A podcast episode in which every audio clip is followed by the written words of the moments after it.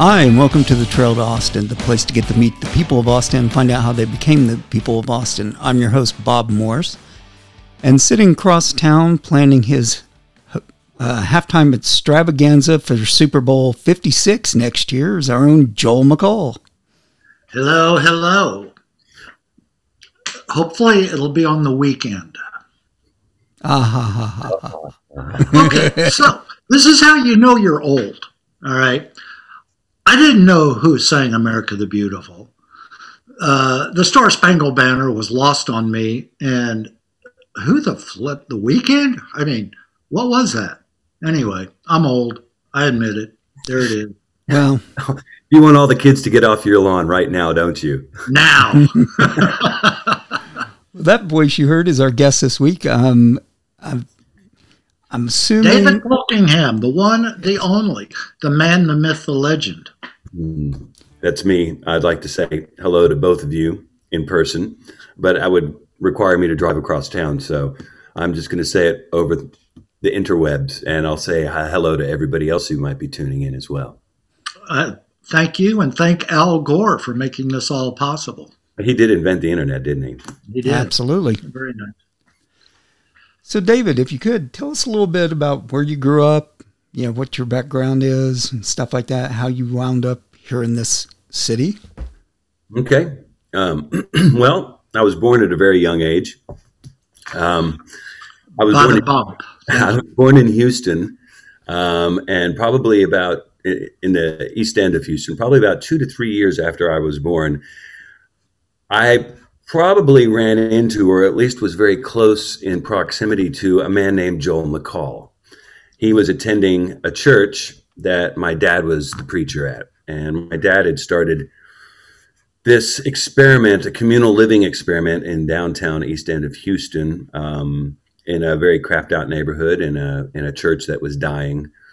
Uh, he was stationed there, and so he kind of started courting the kind of the Jesus hippies with you know uh, coffee houses and you know acoustic guitar music and bongo drums and um, and so people started moving to the neighborhood to be a part of the church and to be a part of this kind of experiment which is why Joel, uh, there was some crossover with Up with People, which Joel was involved with. Um, this, is, this is pre up with people. it was pre Up with People, okay. Probably led to to my interest in it. But Uh, yeah. yeah. So, um, anyway, so the neighborhood experienced a renaissance um, because of the church, which grew in number um, rapidly. And so then CBS did a special on my dad um, called Following the Spirit.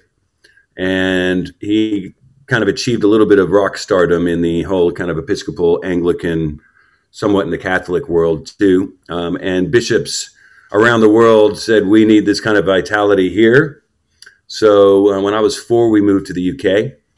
And I grew up largely on a small island off the west coast of Scotland until I was 12.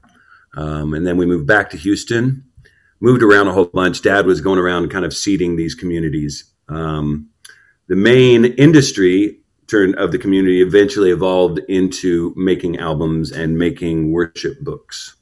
Um, so I was just around a lot of musicians my whole childhood. I was I did my first recording session at around age seven.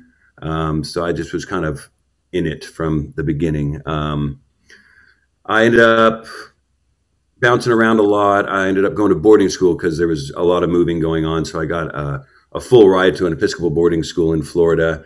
Graduated, went to college in Boston for a couple of years. I was studying comparative religion, but really I was playing in a band. So I changed my majors and transferred to University of North Texas and got a degree in jazz performance from there. And after that, I made my way to Austin. I had two sisters who were living here at the time, and I'd been I'd visited them a lot, and I loved Austin. And so I came down with the idea to see if I could make a living as a musician in Austin. And what gave, year was that? That was '93. I gave myself five years to see if I could make it work. Five years came and went, and I gave myself five years to see if I could make a better living as a musician in Austin. And then those five years came and went, and and I gave myself another five years to make a better living. Um, and I just gave myself another five years last year. So, yeah, you know, I I keep on thinking I might I'd have to do something like grown up or something one day, but um, this just keeps rolling along, and I'm eternally grateful, and I'm I'm a very grateful person for it. No, that's great. Um, that's you know, I can't think of a. Usually, what happens is somebody gets a degree from here in uh, UT, and they hang around for a while trying to get a job. Back in the day, you know, when you first got here, and then they wind up, oh, I gotta go to Dallas or Houston and get a job. You had a degree in music, so this was a natural place for you to come. it was, yeah, it was, um, especially since um, my sisters were here. Actually, what I what I did was I, my mom, my father had died just uh, within a year and a half of my graduation. Uh, before I graduated from college, my mother, after he died, became ill, and so I went to North Carolina where she was living with her mom to kind of just help out, and because I didn't really know what I was doing, so I spent about eight or nine months in North Carolina. But I was withering on the vine. Um, I was driving, you know, hour hour and forty five minutes to play one gig per week. Um, and so I, it was back in the days of yellow pages. My sister sent me the yellow pages of all the parochial schools in Austin. Um, and I sent my resume out to all of the private parochial schools in Austin. Um, and St. Stephen's here, Episcopal. Um, the guy who was kind of headed up their guitar program was a graduate of North Texas. Um, so he saw that I just graduated from North Texas. Plus, I had been to kind of a sister school of theirs, St. Andrews in Boca Raton, Florida. So they were like, well, this guy kind of probably will fit in. So they hired me. And that's why I moved to Austin, actually, was to teach guitar at St. Stephen's School. Nice. Yeah. So you guys almost crossed paths when you were younger, but how did you wind up oh. hooking up with Joel? I remember seeing him. Ah, okay. I don't remember seeing him, but I, I, mean, I imagine I can I can only imagine. I mean, the church I have a conversation just just like now, but uh, he, he, I was precocious. He didn't have a whole lot to allow at that point. yeah. we go forty years. He doesn't write. He doesn't call. yeah. So when when uh, I was playing with my then wife. Um, her name is Julie Milanta. Uh, we're no longer husband and wife, but we're very good friends.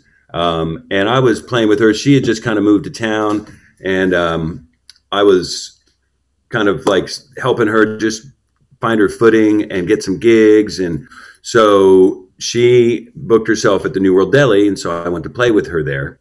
Um, and I had not played at the New World Deli yet, and the fellow who booked it was there to check it out, and his name was Joel McCall. So ironic. Yeah, so I we played that, and he came up after and went. So that last name of yours, Pulkingham, like is that the Pulkingham Pulkingham that? Because uh, my family kind of was pretty well known in uh, the Episcopal Church and in a lot of church circles. My mom ended up um, doing really amazing things with church music. Uh, she edited the Episcopal hymnal. She has got hymns in it. Um, so she also, so anyway, he said, Are you, is that the Pulkingham you are? And I said, Yes. And then he said, Well, I met your dad and I went to the Church of Redeemer back in 1970 or 71. And I was like, Well, I would have been there looking at you. so that, that's how Joel and I met. I'm sure he was a vision back then. he was. Let's continue the story a little bit. Yeah. Uh, we uh, we compared notes. We we kind of hit it off right away. Had we known what it would have led to, we may have thought twice about it. uh, but we decided to do a gig together at, at New World Deli on December 9th, actually, was the date. Right. I remember this shit. but two days before uh, we're to play at the deli, David calls me up and says, Hey, Joel, I hate to do this, but I got to back out. I got a better offer. I was naturally upset. You know, it's like, You will never work in this town again. Right. He goes, Yeah, I, I got to play with Robert Plant. It's like, oh, okay, well, you win. so Actually, it was you who said, "Okay, well, can I ask what the gig is?" oh well. What year was It was that? like I could not comprehend a better gig. What year was that? Oh, 2013 was it or 14? Yeah, something like that. 14. I think it was 2014. Yeah, 13. 13. So this is a perfect lead in. Uh, David, you've, I, I have to state for the record that uh, you are one of my favorite guitarists of all time. Ah, One of the one of the reasons is you have this incredible breadth of abilities and, and tastes and from classical to jazz to Latin to Brazilian to cumbias. Uh, kind of touch on how you have uh, how you've grown such a wide repertoire. Um, well, it, there could be a, a tad bit of ADD involved, um, and a tad bit of obsessive compulsive disorder involved. But um, I just love music. Um, music is food to me, and I don't want to eat ha- hamburgers every day. You know, um, so things catch my ear, and I'm like, "That's fantastic! I love that!" And and then I go on a on a deep dive and and kind of I've immersed myself in a number of things. I'm really um, I'm I wouldn't even call myself a jack of all trades. I just I like a lot of things, you know. Um, I'm certainly not a master of any, um, and I'm just the good news is is I have the rest of my life to just work on getting better. Um, but I, you know, I grew up with a lot of folk music and a lot of classical music. Um, and I had being growing up with a bunch of hippies and being the youngest of six, there was a lot of kind of the rock and roll of the 60s and 70s floating around. Um, so I kind of grew up on that whole staple of things. I not I was not very well ja- ja- uh, versed in jazz. Um, I started getting into jazz, I guess probably around my junior year, senior year in high school. Um, I through actually the conduit was there was a couple of them. It was Miles Davis, Oscar Peterson, and Steely Dan, um, and I would put these albums on and I would try and play along with it, and my G chord didn't work on any of them. and I thought, I thought, hey, what's going on here? so I was like, I should go study jazz. What a great idea. Which kind of put me behind the eight ball. Uh, the University of North Texas is a really competitive, intense program. And to be honest with you, I was under the gun the whole time and, and kind of barely hanging on, um, making, playing catch up the whole time, you know. Uh, I, in fact, decided that I would, I'd made a terrible mistake and I went to change my major and found that if I changed my major, I'd be there for a year longer than if I didn't. And I was like, no, I, okay, head down, get out of here. So um, that gave me a super, you know, like a four year crash course in jazz. And I grew to love it very, very, very much. Um, and so in the jazz world, there was kind of like there's swing and there's bebop. And people were playing a lot of bebop, and bebop would be people like, you know, Charlie Parker, Dizzy Gillespie, stuff like that. And then you get past that into hard bop and it's it's really an intense art form and i respect it amazing very much but i could never it's like a it's a mindset. And i could never get myself in that the bebop, bebop mindset. Um, one of the alternatives would be like you know when you'd have to do like recitals and stuff they'd be like you've got to do a swing tune you've got to do a bop tune you've got to do a latin tune. And i found that every time i would be going into the latin tune i'd be like oh god this i love this this feels so good to me um, so I kind of lent into that direction more. Um, it, when I was studying jazz, I just loved it. Um, it appealed to me more than that. And when I came to town, um, it was shortly after I got to town. You know that whole swing revival with the Cherry Poppin' Daddies and all of that was happening. Um, and I was playing in some swing bands with you know singers and doing old swing tunes and you know, um, and one of the guys I was there was a bass player in some of these projects that I was you know showing up to play with.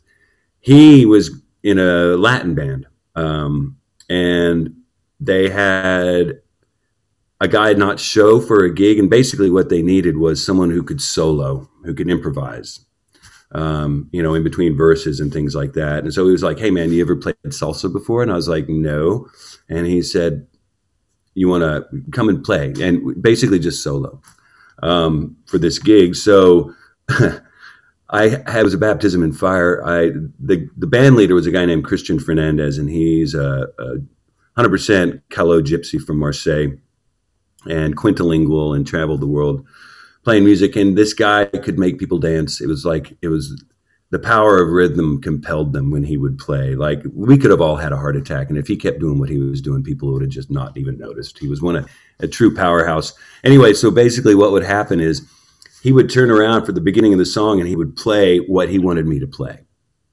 And then once I had it, he would turn around and he'd start the song. Now, in salsa music, there's one thing that happens like if a song's going one, two, three, four, one, two, three, four, salsa puts the emphasis on the and a two and on the beat four. So the downbeat one, like no one's playing it. So it's like one and three, four, and three, four, and three, four. And I would be like, where's one? where, where does this begin? And I would inevitably turn it over and mess it up. And he would turn around and go like this and show me where I needed to be again and then turn back around. That's how that gig went. Um, and it just was a kick in the butt. The other thing that was great about it was we made people dance so much. And there was such joy of people dancing, like just a whole room. You could just see heads just up and down. And we ended up, it, it was a band called Ta Mère, which means your mother in French. And we ended up just, uh, just killing it in town for a good five or six years, you know, winning the best world music, best dance band. We would win the best traditional Mexican band, although we didn't play any traditional Mexican music. Uh, but people really loved it, and we really, we really did well. We could, we could play in Austin five nights a week at least, because um, we could play like the Elephant Room and do a jazz set. We could play Miguel's La Bodega and do a straight salsa set. We could play at that time either the Mercury or the White Rabbit and do more of like a funk Latin set. Um, so we, I that really is where my teeth got massively cut with with playing Latin music. Uh, it wasn't just Latin jazz that I had done in college. It was like playing, you know, with Cubans, playing like sons and boleros and salsas and rumbas and all of that, um, and also a lot of Brazilian music. So that's a very long-winded way to tell you how I got into all of that.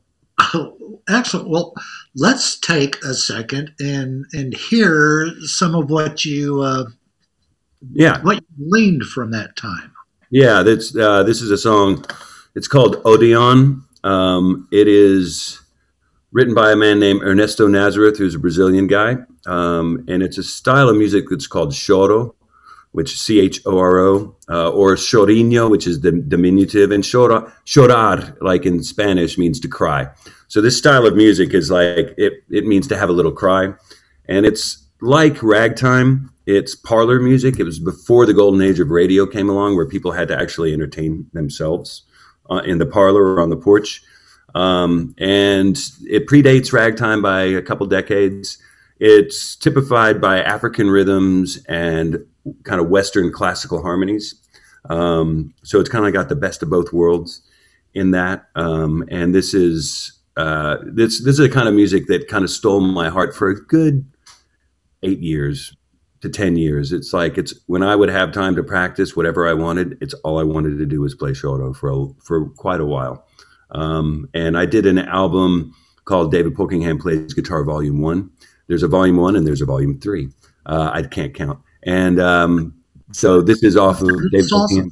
And yeah, yeah, I, I lost track. Um, this is off of Volume One. David Pulkingham, David Pulkingham plays guitar. Volume One. Fantastic. Let's hear Odeon. All right, we'll give that a listen. We'll be right back.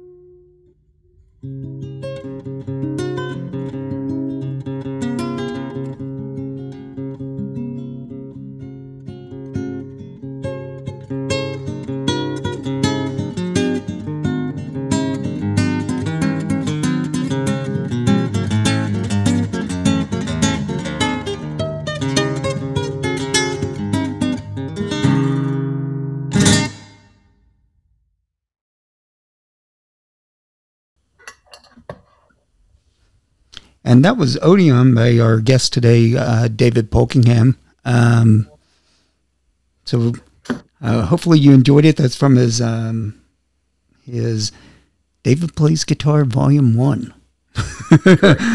so give that a listen if you if you enjoyed it. Um, that's the album to check out, and we'll probably check another song out later in the show. But let's get back to. How did you come up with the title for that CD? I'm a very literal guy. Oh, okay. Damn creative too, I might add. Yeah. Yeah. What are you doing? Uh, so, uh, let me back up a little bit. You uh, spent many years with a guy named Alejandro Escovedo. Mm-hmm. That's correct. I did. Yeah. Um, I spent a good ten years at the uh, at the the right hand of the man, as they would say. Um, yeah. I um. So he was doing an Austin City Limits taping, um, and it was a theatrical piece that he'd written the music for called By the Hand of the Father. And the production company was out of LA. And so all the actors and a majority of the musicians were from there. And some of the musicians were from here. And the tech crew was from here. And it was, you know, shot at the old uh, Austin City Limits studio in, uh, in, in the UT building. And the guitarist backed out like four days out and so he called around and he called a guy named Michael Crockett, who does the Horizontes radio show on KUT, which is a, a weekly radio show, which is a kind of a survey of American music, but concentrated on Latin American music. And he said, I need a guy who can play some country and can play some blues, but most importantly, can play requinto style, bolero, and cumbias um, do you know anybody who can do that? And Michael Crockett said, there is a guy who sounds like a, a Chicano, but he's not at all. And he's who I would recommend. And so I got a call from Alejandro saying, Hey, is this David Pulkingham? And I said, Yes. And he said, This is Alejandro Escovedo. I said, Oh, I know who you are. And he said, Would you play a gig with me? And I said, Absolutely. And, uh, and he said, uh, I said, Well, when is it? And he goes, It's Tuesday. And this was on a Saturday. Um, and I go, oh, okay. Well, what is it? He goes, it's Austin City Limits. I'm like, oh, okay. I should probably learn some music now. um, so I ended up kind of stealing that guy's gig, uh, although it wasn't necessarily stealing. He kind of gave it away. And there was a series of, of other gigs of that run that uh, where we traveled and did by the hand of the father as a theater piece in different theaters in the United States. And at that point in time, Alejandro's asked me, "Can you rock?" And I'd never played rock before in my life. Um, I'd never been that kid with the flying V and the Marshall stack. I was always really in love with acoustic music mostly. Um, and I was petrified of being the guitarist that was too loud. So, but I said, absolutely, I can rock. Um, and so that kind of started me getting into his other projects. Um, he did a number of projects where he he did a tour with a string quartet. So it was me and him, and then two violins and two cellists, um, and all of the through the years, over ten years, basically, I kind of elbowed my way into every single situation and became kind of his uh, his music director um, for a lot of gigs um, and traveled the world a lot um, playing with him. Yeah, and learned a, a fantastic amount from that man. Well, he's quite the legend here in Austin. So, you know, he is indeed. Yeah. Um, actually, yeah. probably kind of everywhere, but at least here. Yeah. so. Yeah. Yeah. Well, definitely. He's, um, he's, uh, he's that, he's that troubadour guy, that storyteller. I mean, he's, it was really interesting because what he does is he paints with emotion and words and puts it to a backdrop of music. Um, and he's very, very good at it. Um, and he actually taught me one of the most important things I needed to learn um, in my in my growth uh, as a musician and and as a person, where he he would say to me, you know, I can never do it. I'd never be able to do what you do, but I want you to meet me a little bit in the middle and kind of do what I do. And I want you to not play notes anymore. I want you to play sounds. And when I was a kid, I would get completely enthralled with just sounds. And I had no idea what notes they were, but they would put me in a mood and they would make me feel like doing something. And he allowed me to tap back into that, you know, uh, which was a really important thing for me to learn at that time. Um, it really it filled out uh, my quiver, as, it were, with with more arrows uh, that that were that were straight and true. Um, and I got really enamored of just sound again, um, and not making it a, a mental or intellectual process that also appeals to the heart, but just having it be an emotive process, like turn the brain off, turn the heart up, and go. And uh, that was that I'll be eternally grateful that he helped me with that and mentored that in me. So, as that relationship matured and uh, you did go separate ways, mm-hmm. uh, what was the motivation and what was your dream at that point? What did you want to accomplish? Um, well, I thought that I'd gotten to a place where I felt that in order for me to continue growing and to feel good about what I was doing, I needed to. Uh, I'm really good at facilitating things for others. It's kind of a natural ability I have. I think it comes from growing up communally. Um, I just, it's really easy for me to wear a hat to help somebody do their thing, but I'd never really done it for myself. And so I was like, I need to do this now. I need to make an album. And so that's when I made David Pulkingham Plays Guitar Volume One. Um, and then I ended up having the opportunity to do some traveling, like go over to Europe and go to Scandinavia just with this album and do some master classes and do some touring and do some shows. Um, and that started increasingly interfering with Alejandro's schedule, which a lot of times, to be completely frank, was not available until maybe two weeks before it was going to happen. Um, so me planning something six months out became problematic. Um, so at that point in time, it was like, well, um, this is important for me to do, and him doing his thing is important for him to do. So we we parted company, um, and that was a lot of the motivation for that was just I needed to kind of get out of the nest and, and flap my own wings on my own account for a while. Well, so who are some of the other names that you played with we might know? Because I think there's a few. yeah, well, I've been super fortunate to. Um,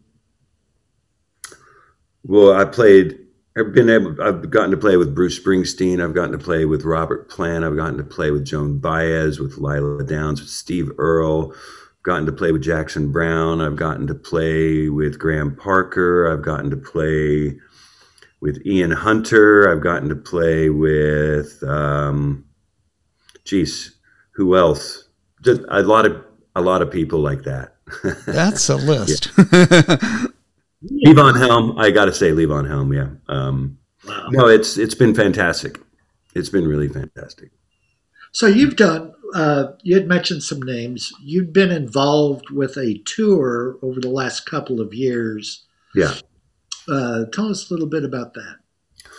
Um, so I ended up after Alejandro and I split up. Um, I ended up, I didn't have uh, any traveling gigs for a while. I was here in Austin. And living down the street from me was Patty Griffin and Robert Plant. And we have a lot of mutual friends. And I would find myself oftentimes on a Friday night at midnight drinking wine and playing like Dolly Parton tunes with Robert Plant and Patty Griffin, um, and it, you know, forming a friendship. And um, so then a fellow named Michael Fracasso, a fantastic songwriter here in town, was on tour, got in a car wreck, broke his arm, had to cancel the tour, lost a bunch of money. So Patty and Robert did these secret special shows at the Continental Club, two of them, in order to raise money for that. And Robert called me up and said, you know, I, um, putting a band together. I hear you're good at uh, being a director. You know, would you do that? And I was like, sure, I'd love to. Um, so we did that. And then after that, Patty was like, so you're not touring now? And I said, no. And she was like, would you want to tour with me? And I said, absolutely. It's been something I've been wanting to do for years. Um, I'd been trying to conjure that for a long time, and it happened. So I started touring with her, and then she has been involved in a number of charitable causes through the Jesuit refugee services.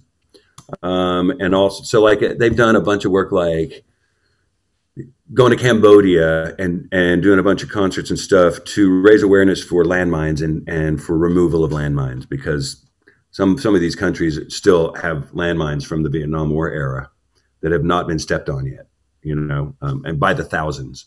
And they're still killing people to this day. Um, so she's involved in some of that stuff. So there was a tour called uh, Lampedusa, um, which was raising money for uh, educating people in refugee camps. The average amount of time between when somebody is displaced from their home, whether it's through poverty or war or whatever, to the place where they're reintegrated into a new society is the average is 18 years.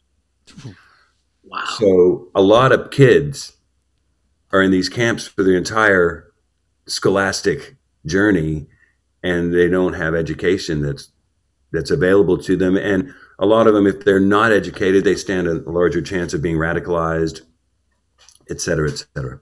So that was the thrust of, of these tours. And the deal was it would be like a core group. Um, the core group would be steve earle emmylou harris um, and Patty, um, and maybe one other. Um, and then we do like a 14 date tour and we'd pick up local talent in whatever market we were in.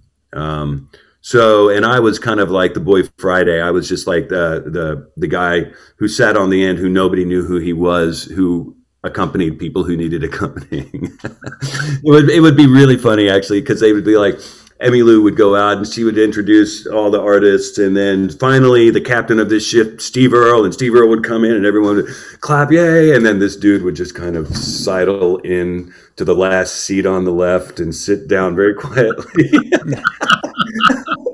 um, and then eventually, you know, throughout the show that I would get introduced and, you know, and all of that. So yeah, did, um, did three uh, of those tours like that. Um, and that's where I got to play with and hang out with a lot of these people that I'm talking about. Nice. That's awesome. Yeah. So Joel, did you? What was it you wanted to? I thought you had a follow up there. Well, no, it's just uh, I remember seeing a picture of you on this tour, and Yeah. Jackson Browne is staring intently at your hands, Yeah. right? And Yeah. uh, I'm pretty sure he's going, "Is that a G chord? What, what is that?" Uh, yeah. Yeah. That was, um, that was, that was a really fun, that was really fun, uh, couple of nights getting to, you know, getting to play a sold out show at the town hall in Manhattan with Jackson, Wow. Yeah. you know, um, You told me a story once about Robert Plant trying to rent a small PA system. yeah. Yes. So when we were going to do these, um, the benefits that I told you about at the Continental Club, we were going to rehearse, and he was like, "Well, I need to buy, you know, need to go get a PA." So, like, he would call me and be like, "I need this, I need this. What should I do?" do you, I tell you what, do you have any time today? And I'd be like, "Let me check my calendar." Yes, I do. Um, so I'd go run errands with him in town, and it was it was fantastic fun. But one time we we went to uh, to uh, Rock and Roll Rentals, and um, we went on on a Monday, right? And he goes up to the counter, and he's got a baseball cap on, and he just kind of looks like a Austin hippie dude, you know, um, at first encounter. And so he goes up to the to the counter and he says, "Yeah, I need to I need to rent a small PA, like you know, just a six channel like that one right there." And the guy was like, uh, "It's returns day, man." He's like, "What? Uh, it's returns day. We don't rent today."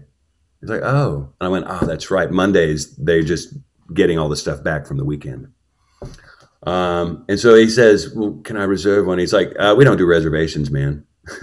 like I'm like, oh god. Well, so he also wanted like a mandolin stand and some other stuff that he wanted to buy. I'm like, all right, well, we can deal with that later. Let's go and get that other stuff. So we go and get the stuff he wants. And then we come back to the counter, at which point in time the guy, somebody had clearly come up and gone, That's Robert Plant. And so the guy was standing there with the PA going, I, I can put this in your car if you like. like then they all just start falling over themselves. So then he has to uh, he has to fill out an application for rock and roll rentals where you have to give your mom's phone number.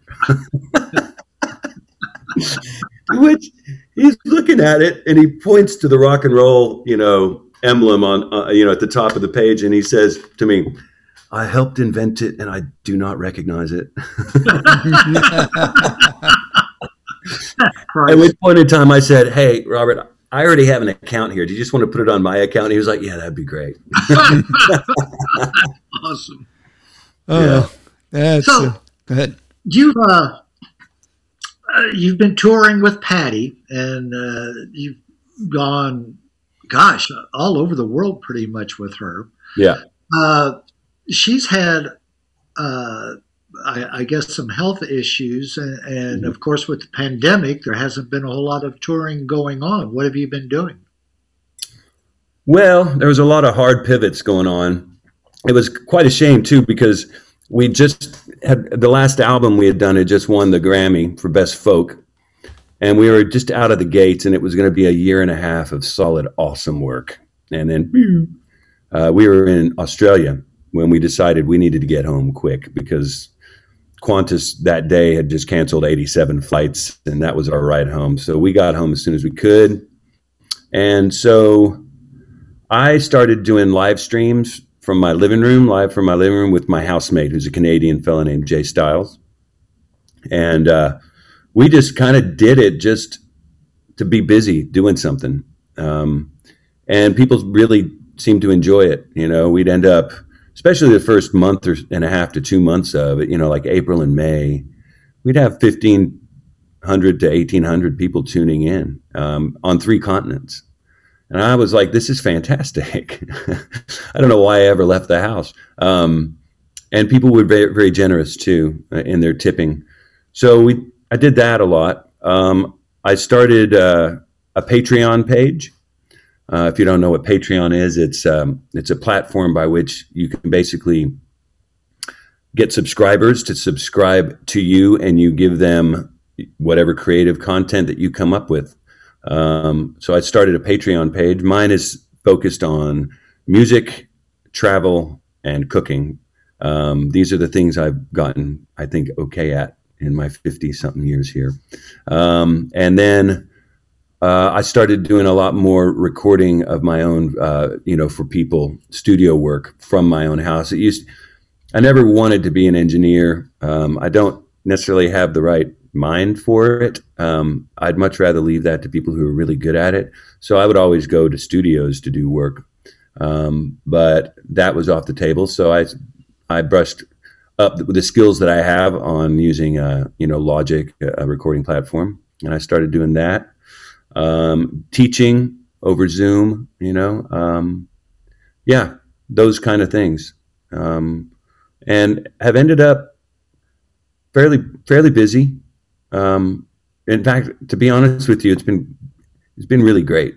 Um, the whole pandemic speed of life it suits me. Um, if I'm not out traveling and working for a living, I'm I'm a kind of a homebody, and I like a routine. I like to swim every day. I like to exercise every day, and I like to cook good food every day and eat well. And and it really that accommodates. This pandemic has accommodated that for me quite well um, a lot of practicing of guitar, um, reading. So that's been my pandemic experience. Um, it's been there's been a lot of gifts in it, a lot of silver linings. So I'm going to dive down on one of those things you said. What? Tell us a little about this cooking classes you're teaching and stuff. What types of food? What are you? Um, I basically just do videos, mm-hmm. instructional videos of some of my favorite things to cook, and then I make a soundtrack for it. So if you subscribe to my Patreon, like one, two times a month, I'll just I'll do a video of a song. Um, once a month, I'll do a video of travel, which when I start touring again will be a lot more diverse. Um, sure. You know, I, I have been going to upstate New York fairly regularly during this pandemic to write an album with a buddy of mine, uh, a singer. Um, so like I would make a, I would make videos of me, you know, doing things in New York, and then I put a soundtrack to that, and then I make videos of me cooking. The last thing, last video, in fact, I just today made a soundtrack for uh, curried red red lentil uh, recipe that I like to make.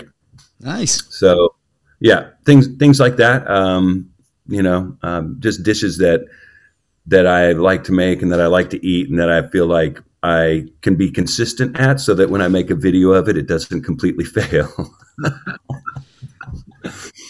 yeah. So as your solo career has gone uh, gone on, uh, I know you came out with a uh, a CD that was studio produced, had some pretty well known musicians on it, including your your uh, current employer. Yeah, Patty. Yeah. Tell us about uh, that experience.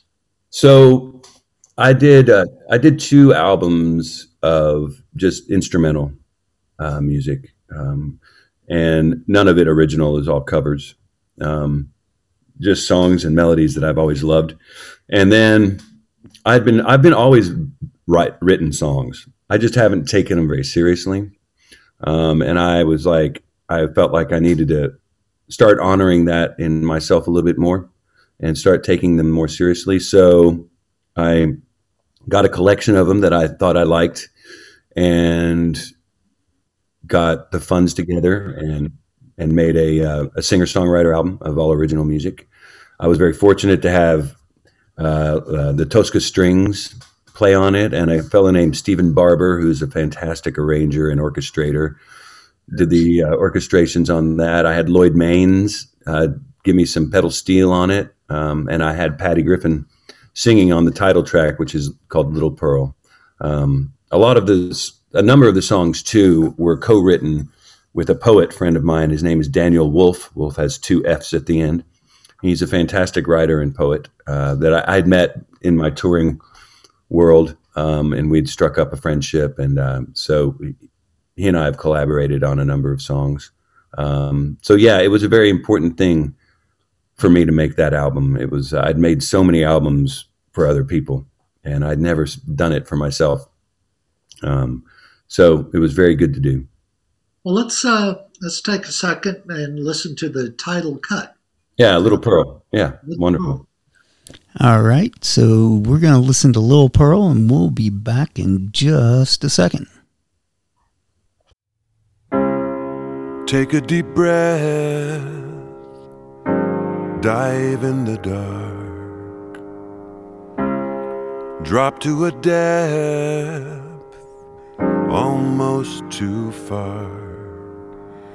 Feel the pressure of time the weight of the world. And you and I, we somehow find a little pearl. Continents drift, mountains erupt, centuries shift There's no way to stop. What's in the earth unwind, right in the edge of the curve. You and I somehow find a little pearl.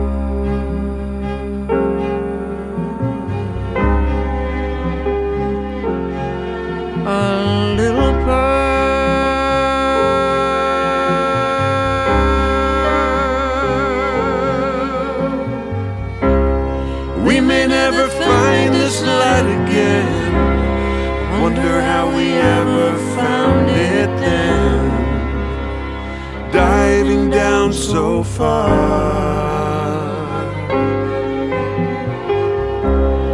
We may never find this light again. I wonder how we ever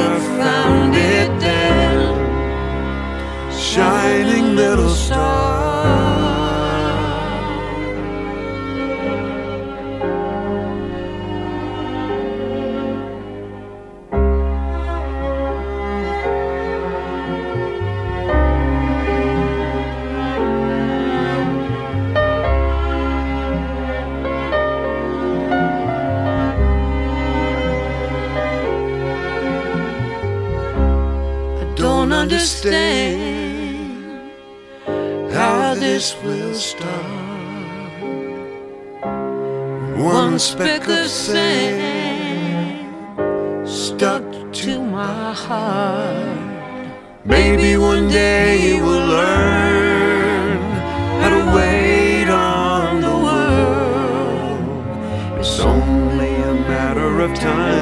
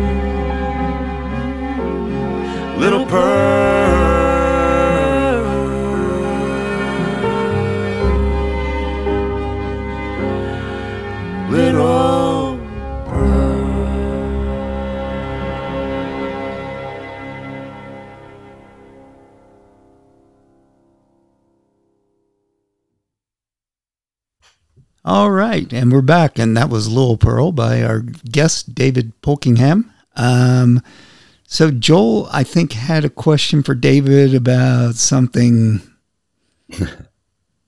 No, Did he decide not No. to? This is a family. This is a family show, right? yeah, Yeah, well, well- yeah, more or less. Yeah. We certainly don't want to uh, get into anybody's weird habits that might scare people away. So, yeah.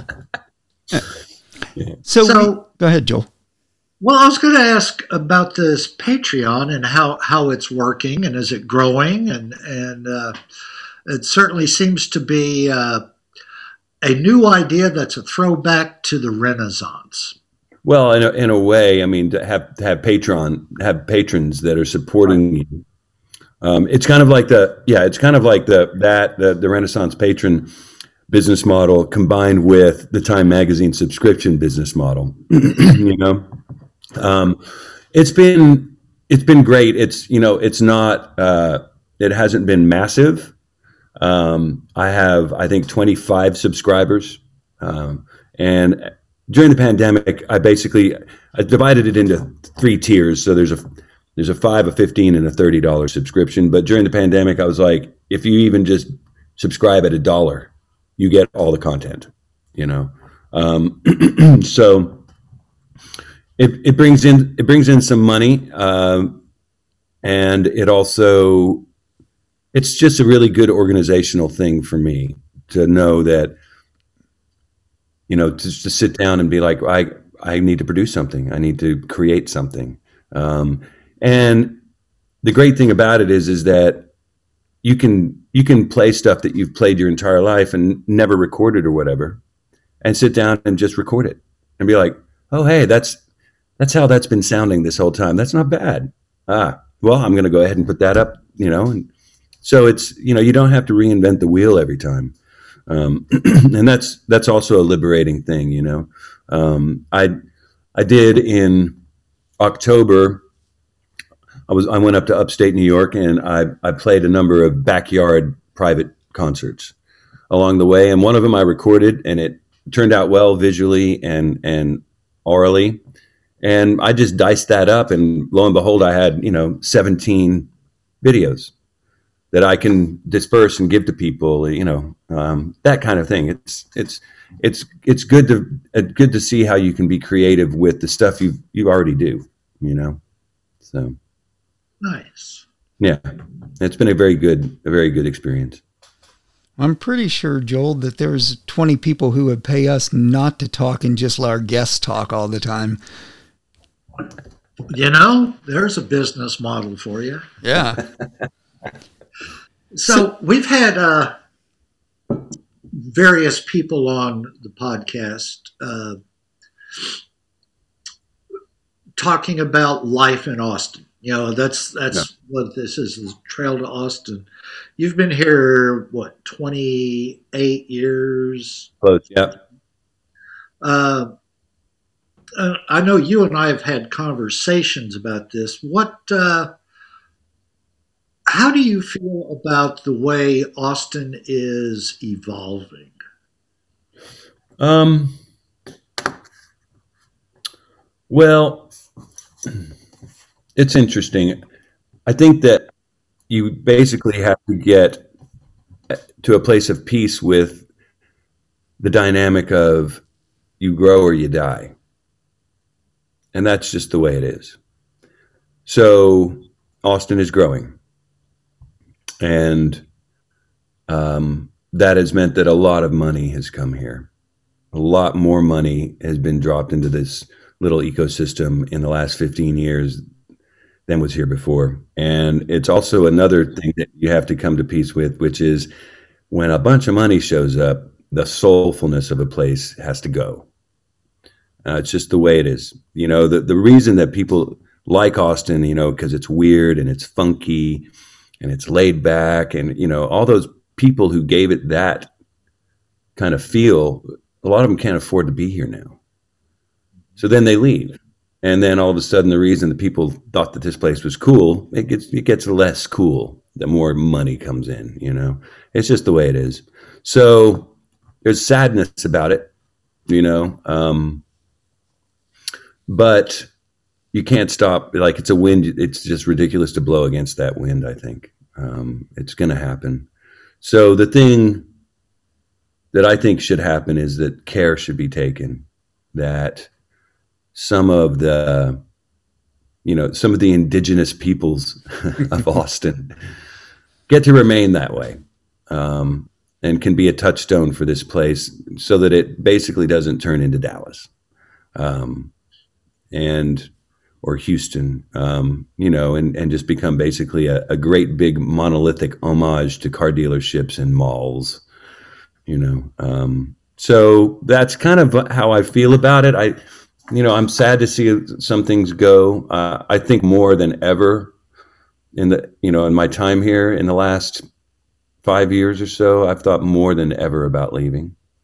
Um, and you know, I've seen a lot of the world, and there are a lot of great places out there. There are a lot of places that aren't nearly as enamored with consumerism, um, and they resonate with me. Uh, so, So where would you go? Well, I mean, I don't know. You know, there there are a lot of places. I I, I think the Netherlands are fantastic. I love Ireland. I've spent a lot of time in Italy.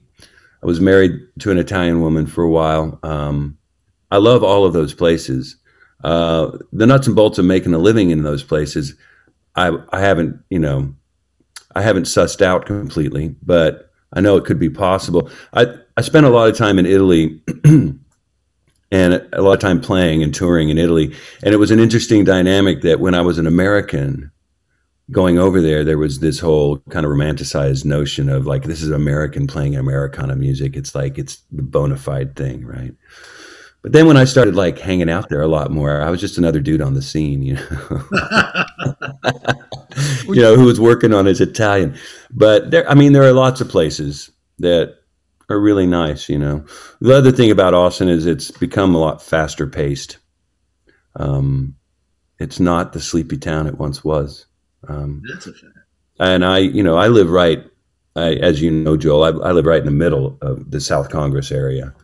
And I used to go out, it was like, South Congress was like cheers for me. It was like I'd walk out the door and everyone would go, "Hey, Dave." now, now I don't know who anybody is. It's really bougie. Um, a lot of money has moved in. I don't really go out anymore anyway. Well, certainly in the pandemic era, um, there's not much going out, you know.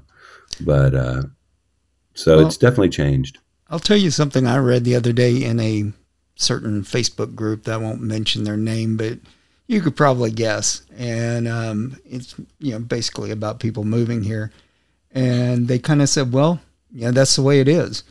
It's like it happened to us. Now it's happening to you. You know, you're going to get priced out, and Yep. that's because you're the hottest commodity. And and you know, 15 years from now, some other city will be, and they just Yep. keep moving on and destroying as it were, cities. But the thing that bothers me, I guess, is because we, you know, we always called ourselves the live music capital in the, of the world, and you're going to force all the music, musicians out because they can't afford to live here. They don't make, you know, 250 a year, 250k, I should say. Yeah, yeah. I mean, absolutely. And the fact, like, like the fact that there's not a transit system to speak of is really going to hamstring Austin because pretty soon it's like parking downtown for a busboy. You Mhm. know, it's going to be thirty bucks. You know, and that busboy's going and making maybe seventy five bucks for a shift. Maybe, maybe. You know, it's like, how are people going to do this? You know, um, yeah. So there's some there's some growing pains ahead of the town that they really are going to have to see to. Um, you know, and you look at the town right now, and I think there's probably 19 cranes in the Austin skyline, and they're just putting up hotel and condo and downtown living, and they're trying to not be Houston.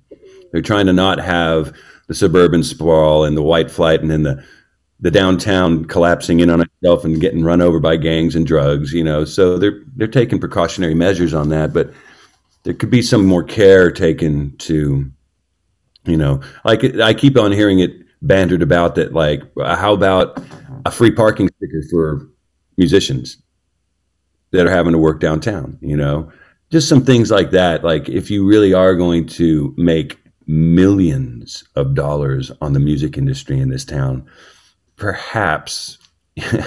Perhaps there could be a little bit of back scratching going on.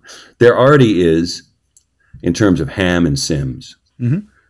Fantastic. There, there's only one other town I know that has that, and it's Seattle, and it's because Ian Moore, who from here, imitated the HAAM model and started Seattle version of it. Um, you know, so there there there has been through the years a very strong community feel with the musicians in town. Um, it's getting diluted a bit, but I'm also getting older, so Get off my lawn. get off my lawn, you kid. Yeah, You too. We're gonna have to get you T-shirts printed so you don't have to yell that all the time. Yeah, that could be the name of our next album. Yeah, get off my lawn. Yeah. So, Well, I think it's that time, Bob. uh, Hey, should we start y'all, thank you. pestering him about those questions? Yeah. Yeah. All right. It's thank fun games time. Yo.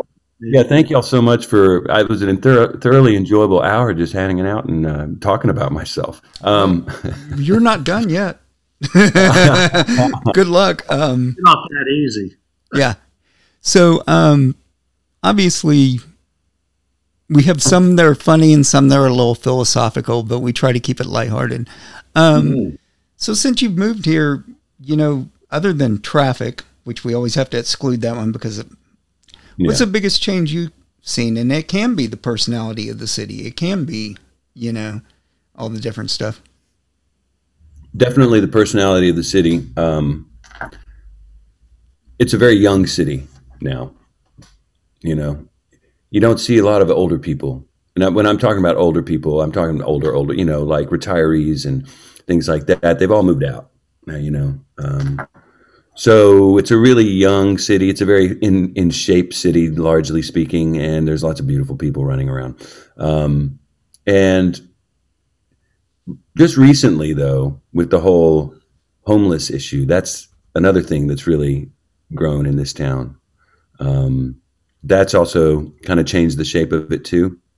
They've allowing homeless people to camp within the Austin city limits Um, and now all of a sudden we see the people that have been there the whole time, they just weren't allowed to be in front of our faces. Um, and people are like, oh, get this out of here. But that doesn't mean that it's the issue's solved. It just means that you've insulated yourself from it. Um, these are some of, yeah, these are some of the things that have changed. They're really good restaurants have come into town since I moved here. That's, that's been on the up. And a lot of amazing musicians have moved here. I mean, it is thick with really, really good musicians. A lot. See, the thing is, a lot of people who can't, who couldn't, didn't want to hack New York or San Francisco anymore. They came here, um, you know, um, and that's good because it raised, you know, the the rising tide lifted a lot of boats, you know. So Sure. those are some of the things. All right. Next up, name your three favorite breakfast tacos. Oh, yeah, location or just the contents. Both. Oh, okay. Um, I'm a huge fan of the Taco Deli, the Doña salsa. Um, I'm a really, really big fan of that. So the Taco Deli tacos are, are good, but mostly because of the Doña. There's a place called uh, Once Over Coffee on South First, and there's uh, there's a, like a Mexican street taco truck called El Primo, um, and it, his tacos are he's like he's like the Yoda of Nice. so, it's, it's so good. I also really like Polvo's tacos because Polvo's makes their flour tortillas by hand and they've got lard in them and that's the way they're supposed to taste. So those, those would be my three. Um, and I really like, you know, tacos. I'm just, I just like, I just like putting them in my face. So whichever one it is, I'm good. Cool. So, um, what do you do when you're not trapped in the house for a pandemic or recording an album or something? Where's places when you used to get to go places you like to hang out here in town? Um, well, when I would was more prone to going out a lot, I would um, I was you know go to the Continental Club all the time. Uh, it would be a walk from my house. C-Boy's, which is Steve Wertheimer's new newer venture, I would go to that quite a bit. Um, let's see. I used to years and years ago go to the Elephant Room a lot more often. Uh, but, you know, it's the jazz venue in town. Um, so I don't know. It, it would depend on what was what was playing, but I I kind of quickly got into this thing when I was playing six seven nights a week, um, teaching in town.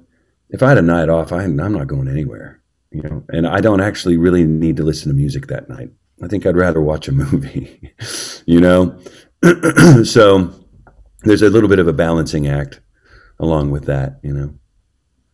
All right. Well, I think we have one last question for you.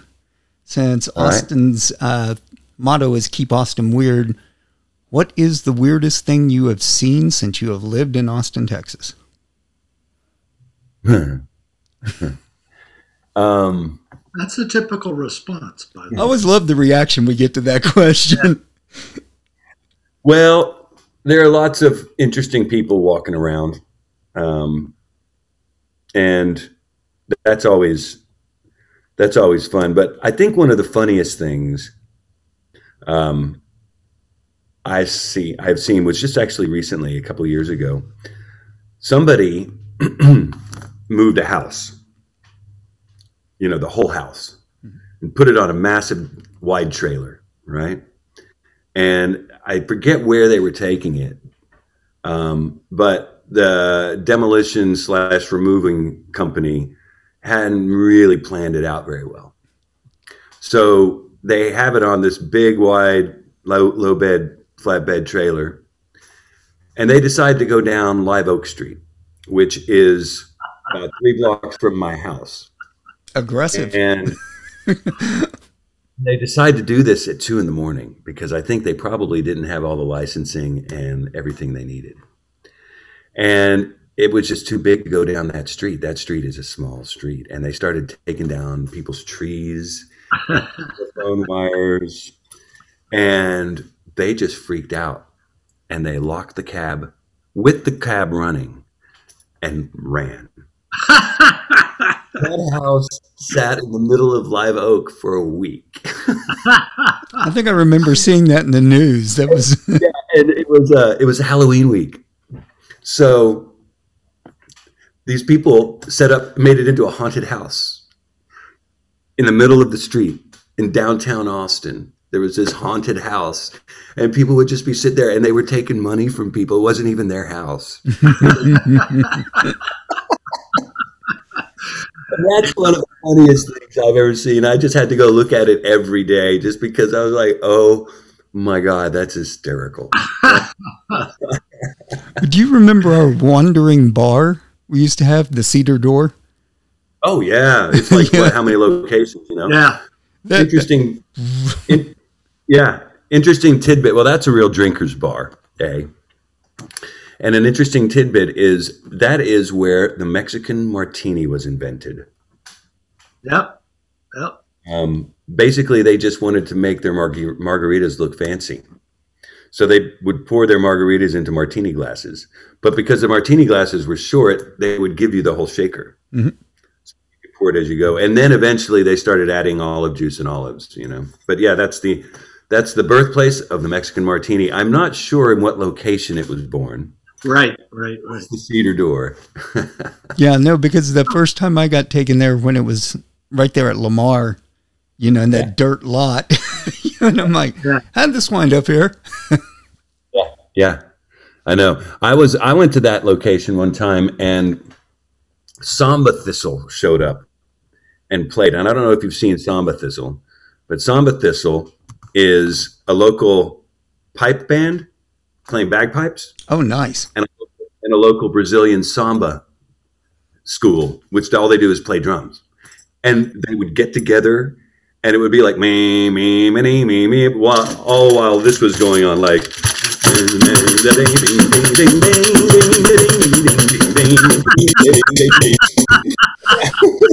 I'm like, you guys are the best thing I've ever seen in my life. I'll have another Mexican martini, please.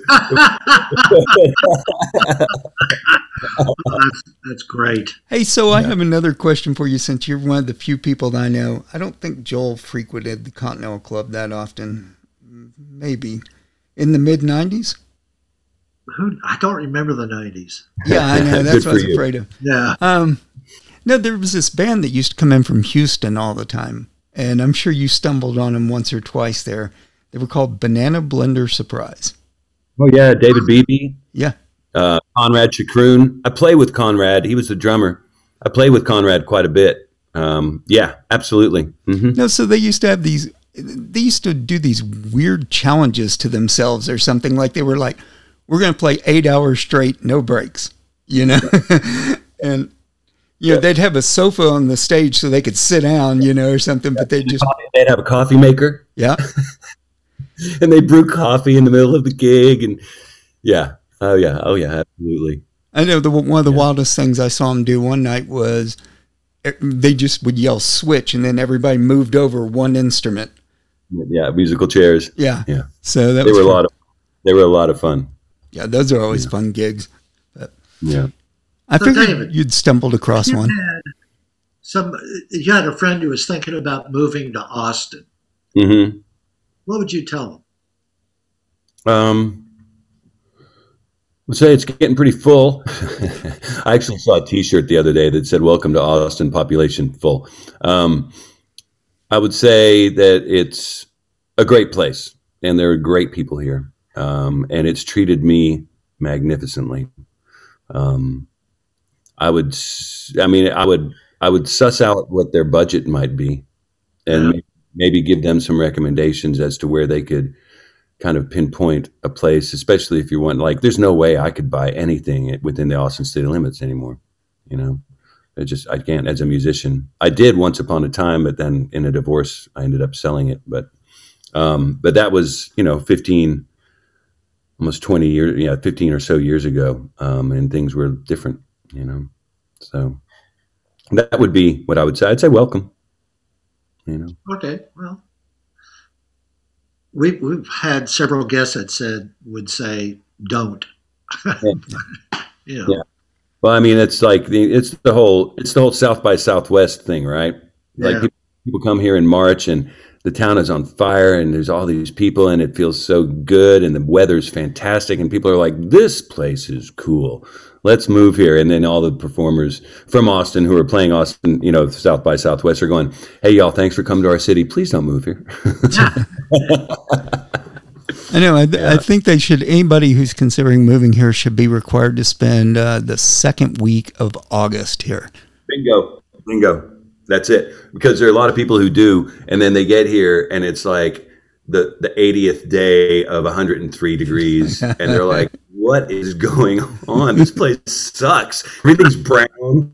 There's no water anywhere. I know. That's Hey, funny. this has been great fun. yeah, we've Awesome enjoyed fun, it. Y'all. Thank you so much for having me. Yeah. So, um, anything you want to plug? Uh, my name's David Pulkingham, P U L K I N G H A M. I have a Patreon page, which you can look that up. Patreon, that's P A T R E O N. I got a website, I got a Facebook page, um, What's And- the website address? uh, davidpulkingham.com. Okay. Um, and um, I've got actually here in the next six months, I'm going to be releasing two to three new albums, uh, projects that I've done.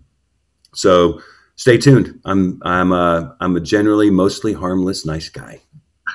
All right, Joel. Anything you want to plug? Uh, yeah, playing oh, February 13th at Solara Winery. Nice. Isn't that out? Yeah. Where is that? Dripping Springs, or is it past? I hope so. I'm gonna, I'll, I'll plug it into Google Maps. Pretty sure it's off of Old uh, on Fitzhugh Road in Dripping Okay. Spring. Yeah. Huh. All right. Excellent. Well, we had a really good time. Appreciate you being here, David. And um, so, for everyone, check out David's music. You heard a couple of the clips here in the in the uh, podcast. And hey, if you think about it, do me a favor because I never plug anything. Please share this with a friend if you've enjoyed it, and uh, yeah, let other people know about it because that's the way we're going to get more listeners and better guests. And we, you know, you know, guests keep getting better, folks. We're able to attract more people, you know. So, anyway, I appreciate it, and we'll see you next time on the Trail to Austin. Bye bye.